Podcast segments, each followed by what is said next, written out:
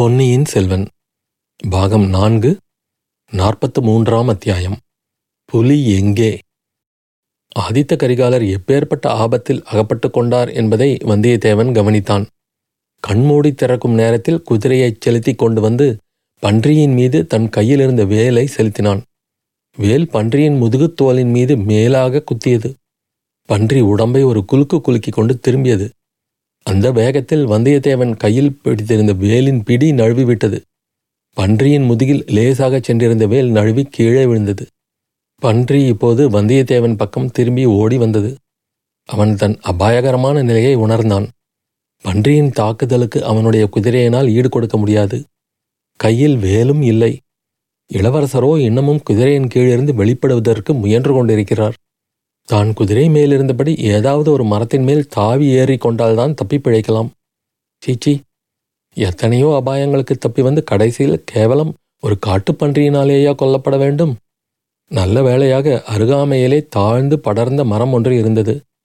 வந்தியத்தேவன் குதிரை மீதிருந்து பாய்ந்து மரத்தின் கிளை ஒன்றை தாவி பிடித்து கொண்டான். கால் முதல் தோள் வரையில் அவனுடைய பலத்தை முழுவதும் பிரயோகித்து எழும்பி கிளை மீது ஏறிக்கொண்டான். அதே சமயத்தில் பன்றி அவனுடைய குதிரையை முட்டியது. குதிரை தட்டு தடுமாறி விழப்பார்த்து சமாளித்து கொண்டு அப்பால் ஓடியது. கரிகாலர் இன்னமும் குதிரையின் அடியில் கிடந்தார். வந்தியத்தேவன் மரக்கிளை மீது இருந்தான். காட்டுப்பன்றி இருவருக்கும் நடுவில் நின்று இப்படியும் அப்படியும் திரும்பி பார்த்தது. இரண்டு எதிரிகளில் யாரை தாக்கலாம் என்று அந்த காட்டுப்பன்றி யோசனை செய்கிறது என்பதை வந்தியத்தேவன் அறிந்தான். இளவரசர் இன்னும் குதிரைக்கு அடியிலிருந்து விடுவித்து கொண்டு வெளிவந்த பாடில்லை. வெளிவந்துவிட்ட போதிலும் பன்றியின் தாக்குதலை அவரால் அச்சமயம் சமாளிக்க முடியுமா என்பது சந்தேகம்தான். அவர் கையில் உடனே பிரயோகிக்கக்கூடிய ஆயுதம் இல்லை. வில்லை வளைத்து அம்பு விட வேண்டும். குதிரைக்கு அடியில் விழுந்து அகப்பட்டு கொண்டதில் அவருக்கு பலமான காயம் பட்டிருந்தாலும் பட்டிருக்கலாம். எப்படியும் இளவரசருக்கு சிறிது சாவகாசம் ஏற்படுத்தி கொடுப்பது அவசியம். இவ்வளவையும் மின்னல் மின்னும் நேரத்தில் வந்தியத்தேவன் யோசனை செய்து ஒரு முடிவுக்கு வந்தான். தான் ஏறியிருந்த மரக்கிளையை பலமாக உலுக்கி ஆட்டிக்கொண்டே அஹா ஊஹூ என்று பெரியதாக சத்தமிட்டான். அவனுடைய யுக்தி பலித்தது. பன்றி மூர்காவேசத்துடன் அவன் ஏறியிருந்த மரத்தை நோக்கி பாய்ந்து வந்தது. வரட்டும் வரட்டும், வந்து மரத்தின் பேரில் முட்டிக்கொள்ளட்டும் என்று வந்தியத்தேவன் எண்ணிக்கொண்டிருக்கும் போதே அவன் ஏறி உட்கார்ந்து உலுக்கிய மரக்கிளை மடமடவென்று முறிந்தது. கடவுளே, இது என்ன ஆபத்து! கிளையுடன் தரையில் விழுந்தால் அடுத்த நிமிடமே பன்றியின் கோரப்பற்கள் அவனை சின்னாபின்னமாக்கி கிழித்துவிடும். வேறு கிளை ஒன்றை தாவி பிடித்து கொண்டால்தான் பிழைக்கலாம். அப்படி தாவி பிடிக்க முயன்றான். பிடிக்க முயன்ற கிளை சற்று தூரத்தில் இருந்தபடியால் ஒரு கை மட்டும்தான் பிடித்தது. பிடித்த கிளை மெல்லியதாயிருந்தபடியால் வளைந்து கொடுத்தது. கைப்பிடி நழுவத் தொடங்கியது. கால்கள் ஊசலாடின. சரி, கீழே விழ வேண்டியதுதான். உடனே மரணம்தான், சந்தேகமில்லை. ஏதோ கடைசியாக ஆதித்த கரிகாலரை காப்பாற்ற முடிந்தது அல்லவா? இளைய பிராட்டி இதை அறியும்போது மகிழ்ச்சி அடைவாள் அல்லவா? தன்னுடைய மரணத்துக்காக ஒரு துளி கண்ணீர் விடுவாள் அல்லவா? ஏதோ ஒரு பயங்கரமான சத்தம் கேட்டது. அதே சமயத்தில் கைப்பிடியும் நழுவிவிட்டது. வந்தியத்தேவன் கண்களை இறுக மூடிக்கொண்டான். தடால் என்று கீழே விழுந்தான். விழும்போதே நினைவை இழந்தான். வந்தியத்தேவன் நினைவு வந்து கண் விழித்து பார்த்தபோது ஆதித்த கரிகாலர் அவன் முகத்தில் தண்ணீர் தெளித்து கொண்டிருப்பதை கண்டான்.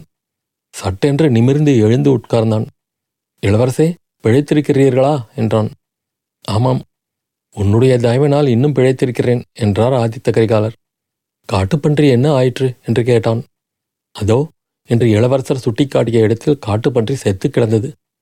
வந்தியத்தேவன் அதை சற்று உற்று பார்த்துவிட்டு, அரசே, எவ்வளவு சின்ன உருவமுள்ள பிராணி என்ன பாடுபடுத்திவிட்டது! கந்தமாறன் காட்டுப்பன்றியை குறித்து சொன்னது அவ்வளவும் உண்மைதான். கடைசியில் அதை எப்படித்தான் கொன்றீர்கள் என்று கேட்டான்.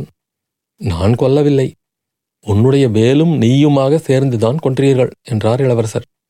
வந்தியத்தேவன் அதன் பொருள் விளங்காதவனைப் போல் இளவரசரின் முகத்தை பார்த்தான். என்னுடைய வேலை தாங்கள் நன்றாக உபயோகப்படுத்தியிருக்கிறீர்கள். ஆனால் நான் ஒன்றும் செய்யவில்லையே. ஆபத்தான சமயத்தில் தங்களுக்கு உதவி செய்ய முடியாதவனாகிவிட்டேனே என்றான். நீ மரக்கிளையை பிடித்து உலுக்கி சத்தமிட்டாயல்லவா? அப்போது நான் குதிரை அடியிலிருந்து வெளிவந்து உன் வேலை எடுத்துக்கொண்டேன். என் மனத்தில் கொந்தளித்து கொண்டிருந்த கோபத்தையெல்லாம் பாவம் இந்த பன்றியின் பேரில் பிரயோகித்தேன். வேலினால் குத்தப்பட்டதும் அது பயங்கரமாக சத்தமிட்டது. என் காதே செவிடாகிவிடும் போல் இருந்தது. ஆனால் வேலினால் மட்டும் அது சாகவில்லை. நீ மரக்கிளையிலிருந்து நழுவி அதன் பேரில் விழுந்தாய். அந்த அதிர்ச்சியினால்தான் செத்தது என்று கரிகாலர் சொல்லிவிட்டு சிரித்தார். வந்தியத்தேவனும் அதை நினைத்து நினைத்து சிரித்தான். உடம்பை தடவி பார்த்து கொண்டு, பன்றியின் மேல் விழுந்ததினாலேதான் காயம்படாமல் தப்பினேன் போலிருக்கிறது.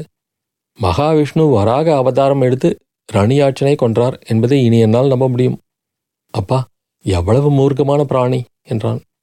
இந்த சிறு காட்டுப்பன்றியை பார்த்துவிட்டு வராக அவதாரத்தை மதிப்பிடாதே தம்பி. வடக்கே விந்திய மலையைச் சேர்ந்த காடுகளிலே தலையிலே ஒற்றை கொம்பு உள்ள பன்றி ஒன்று இருக்கிறதாம். ஏறக்குறைய யானை அளவு பெரியதாயிருக்குமாம். அந்த மாதிரி பன்றியாயிருந்து நீ ஏறியிருக்கும் மரத்தை முட்டியிருந்தால் மரம் என்ன பாடுபட்டிருக்கும் என்று யோசித்துப்பார் என்றார் இளவரசர். மரம் அடியோடு முறிந்து விழுந்திருக்கும்.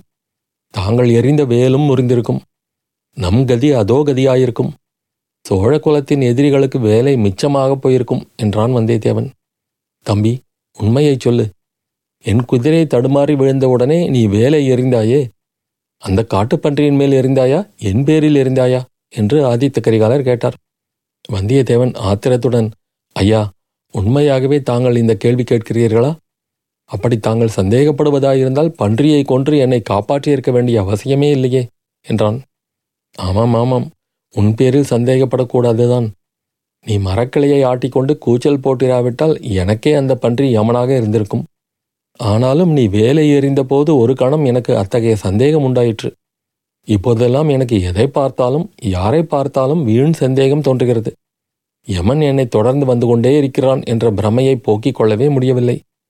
யமன் இந்த பன்றியின் உருவத்தில் என்னை கொல்ல வந்ததாகவும் எண்ணினேன். அப்படியானால் மிக நல்லதாக போயிற்று அரசே. தங்களை தொடர்ந்து வந்த யமன் செத்து ஒழிந்தான். இனி என்ன கவலை? கந்தமாறனோடு நாம் போட்டியிட்ட பந்தயத்திலும் ஜெயித்து விட்டோம். பன்றியை இழுத்து கொண்டு போக வேண்டியதுதானே. புறப்படலாம் அல்லவா என்றான் வல்லவரையன். புறப்பட வேண்டியதுதான். ஆனால் அவசரம் என்ன? சற்று இங்கே தங்கி களைப்பாறிவிட்டு போகலாம் என்றார் இளவரசர். தாங்கள் களைப்படைந்ததாகச் சொல்வதை இப்போதுதான் முதன் முதலாக கேட்கிறேன். ஆம், குதிரையின் அடியில் சிக்கி ரொம்ப கஷ்டப்பட்டு போயிருப்பீர்கள். அது ஒன்றுமில்லை. உடலின் களைப்பை காட்டிலும் உள்ளத்தின் களைப்பு தான் அதிகமாக இருக்கிறது. வந்த வழியாகவே அவ்வளவு தூரமும் காட்டு வழியில் திரும்பி போக வேண்டுமா? மறுபடியும் அந்த மூடர்களுடன் சேர்ந்தல்லவா பிரயாணம் செய்ய வேண்டி வரும். அதை காட்டிலும் இந்த ஏரியை கடந்து போய்விட்டால் என்ன? கடவுளே, இந்த சமுத்திரம் போன்ற ஏரியை நீந்தி கடக்க வேண்டும் என்றா சொல்கிறீர்கள்? பன்றியிடமிருந்து என்னை தப்ப வைத்து ஏரியில் மூழ்கடித்து கொள்ள வேண்டும் என்று உத்தேசமா என்றான் வந்தியத்தேவன். உனக்கு நீந்த தெரியாது என்பது நினைவிருக்கிறது. என்னால் கூட இவ்வளவு பெரிய ஏரியை நீந்தி கடக்க முடியாது. ஒரு படகு கிடைத்தால் காரியம் சுலபமாகிவிடும். சற்று முன் ஒரு படகு பார்த்தோமே, அது எங்கேயாவது சமீபத்தில் கரையோரமாகத்தானே தங்கியிருக்கும். அதை தேடி பிடித்தால் என்ன? குதிரைகளின் கதி என்னாவது? காட்டு மிருகங்களுக்கு உணவாகட்டும் என்று விட்டுவிட்டு போய்விடலாமா என்றான் வந்தியத்தேவன். உடனே ஏதோ ஞாபகம் வந்து திடுக்கிட்டவன் போல் துள்ளி குதித்தெழுந்து, ஐயா, சிறுத்தை புலி எங்கே என்று கேட்டான். நானும் அதை மறந்துவிட்டேன். பக்கத்தில் எங்கேயாவது மறைந்திருக்கப் போகிறது. யமன் பன்றி ரூபத்தில் வராமல் ஒருவேளை சிறுத்தை புலி ரூபத்திலும் என்னை தொடரலாம் அல்லவா என்றார் இளவரசர். இருவரும் சுற்றுமுற்றும் உற்று பார்க்கலானார்கள். சிறிது நேரம் பார்த்த பிறகு வந்தியத்தேவன் அதோ என்று சுட்டிக்காட்டினான். ஏரியில் தண்ணீர் கொண்டு வந்து சேர்த்த அந்த வாய்க்கால் வடக்கே போக போக குறுகலாகி கொண்டு சென்றது. அவ்விதம் குறுகலாகி இருந்த இடத்தில் வாய்க்காலின் மீது ஒரு பெரிய மரம் விழுந்து இரு கரைகளையும் தொட்டு கொண்டிருந்தது. சிறுத்தை புலி அந்த மரப்பாலத்தின் மீது மெல்ல ஊர்ந்து சென்று அக்கறையை நெருங்கி கொண்டிருந்ததை இரண்டு பேரும் கவனித்தார்கள். இரண்டு பேருடைய மனத்திலும் ஒரே எண்ணம் உதித்தது. ஆஹா, படகிலே வந்த பெண்கள் என்று இருவரும் ஏக காலத்தில் வாய்விட்டு கூறினார்கள். பின்னர், இந்த வாய்க்காலை அடுத்துள்ள தீவின் கரையிலேதான் அந்த பெண்கள் இறங்கியிருக்க வேண்டும் என்றான் வல்லவரையன். காயம்பட்ட சிறுத்தை மிக அபாயகரமானது என்றார் இளவரசர். பன்றியுடன் சிறுத்தை புலியையும் கொன்று எடுத்து போகத்தான் வேண்டும். இந்த வாய்க்காலை எப்படி தாண்டுவது? குதிரைகள் மரப்பாலத்தின் மேல் போக முடியாதே. தண்ணீர் கொஞ்சமாகத்தான் இருக்கும், இறங்கி போகலாம். கரிகாலரின் குதிரையும் அதற்குள் எழுந்து வந்தியத்தேவன் குதிரைக்கு அருகே போய் நின்று கொண்டிருந்தது. எஜமானர்கள் அந்தரங்கம் பேசியது போல் அவையும் தங்களுக்கு சற்று முன் நேர்ந்த அபாயத்தை பற்றி பேசிக் கொண்டன போலும். இருவரும் தத்தம் குதிரை மீது தாவி ஏறினார்கள். வாய்க்காலில் குதிரைகளை இறக்கினார்கள். வாய்க்காலில் தண்ணீர் அதிகமாக இல்லைதான், ஆனால் சேறும் உளையும் அதிகமாயிருந்தன. குதிரைகள் தட்டு தடுமாறி தத்தளித்து சென்றன. கோடிக்கரை புதை சேற்று குழிகளை நினைத்து கொண்டு வந்தியத்தேவன் இந்த சேறு ஒன்றும் பிரமாதமில்லை என்று தைரியமடைந்தான். அதை பற்றி கரிகாலருக்கு சொல்லவும் தொடங்கினான். நண்பா, வெளியில் உள்ள சேற்றை பற்றி சொல்ல போய்விட்டாயே, மனிதர்களுடைய உள்ளத்தில் உள்ள சேற்றை குறித்து என்ன கருதுகிறாய்? ஒரு தடவை தீய எண்ணமாகிய சேற்றில் இறங்குகிறவர்கள் மீண்டும் கரை ஏறுவது எவ்வளவு கடினம் தெரியுமா என்று கரிகாலர் கேட்டார். இளவரசரின் உள்ளம் உண்மையில் சேறு போல குழம்பியிருக்கிறது என்று வந்தியத்தேவன் எண்ணிக்கொண்டான். குதிரைகள் மிக பிரயாசையுடன் அக்கறையை அடைந்தன. காட்டுக்குள்ளே மிக ஜாக்கிரதையுடன் நாலாபுறமும் உற்று பார்த்து கொண்டு இருவரும் சென்றார்கள். கரிகாலரின் கையில் வில்லும் அம்பும் தயாராயிருந்தன.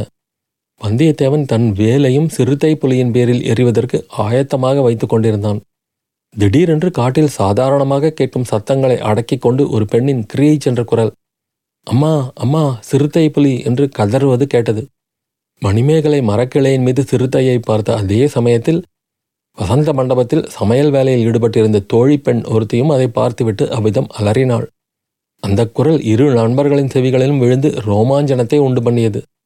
குதிரைகளை வேகமாக செலுத்தி கொண்டு குரல் வந்த திசையை நோக்கி அவர்கள் சென்றார்கள். ஏரிக்கரையின் ஒரு திருப்பம் திரும்பியதும் அவர்கள் கண்ட காட்சி இருவரையும் திடுக்கிட்டு திகில் கொள்ளும்படி செய்துவிட்டது. நந்தினியும் மணிமேகலையும் படித்துறையில் குளிப்பதற்காக இறங்கிக் கொண்டிருந்த சமயத்தில் அருகில் சாய்ந்திருந்த மரக்கிளை ஒன்றின் மீது சிறுத்தை சிறிது சிறிதாக ஊர்ந்து மேலேறி கொண்டிருந்தது. பன்றியோடு போட்ட சண்டையில் நன்றாக அடிபட்டு காயமுற்றியிருந்த அந்த சிறுத்தை அப்போது தன் உயிரை காப்பாற்றி கொண்டால் போதும் என்ற நிலையில் இருந்தது. ஆனால் இது அந்த சிறுத்தை புலியை தவிர வேறு யாருக்கும் தெரிந்திருக்கவில்லை. அடுத்த கணம் சிறுத்தை தண்ணீரில் நின்ற பெண்களின் மீது பாயப்போகிறதென்று கரிகாலரும் வந்தியத்தேவனும் எண்ணினார்கள். வந்தியத்தேவன் வேலை உபயோகிக்க தயங்கினான். வேல் தவறி பெண்களின் மீது விழுந்துவிட்டால் என்ன செய்வது என்று பயந்தான். கரிகாலருக்கு அத்தகைய தயக்கம் ஒன்றும் ஏற்படவில்லை. வளைத்திருந்த வில்லில் அம்பை கோர்த்து நன்றாக குறிபார்த்து இழுத்து விட்டார். அம்பு விற்றென்று சென்று சிறுத்தையின் அடிவயிற்றில் பாய்ந்தது. சிறுத்தை பயங்கரமாக உரிமை கொண்டு அப்பாலிருந்த பெண்களின் மீது பாய்ந்தது. அடுத்த கணத்தில் என்ன நேர்ந்தது என்பதை தெளிவாக பார்க்க முடியாதபடி ஒரே குழப்பமாகிவிட்டது. சிறுத்தையும் பெண்கள் இருவரும் திடீரென்று மறைந்து விட்டார்கள். சில காண நேரம் கழித்து மூவரும் வெவ்வேறு இடத்தில் தண்ணீருக்குள்ளிருந்து வெளியே தலையை நீட்டினார்கள். ஏரியின் நீரோடு இரத்தம் கலந்து செக்கச் செவேலென்று ஆயிற்று. அத்தியாயம் முடிவு.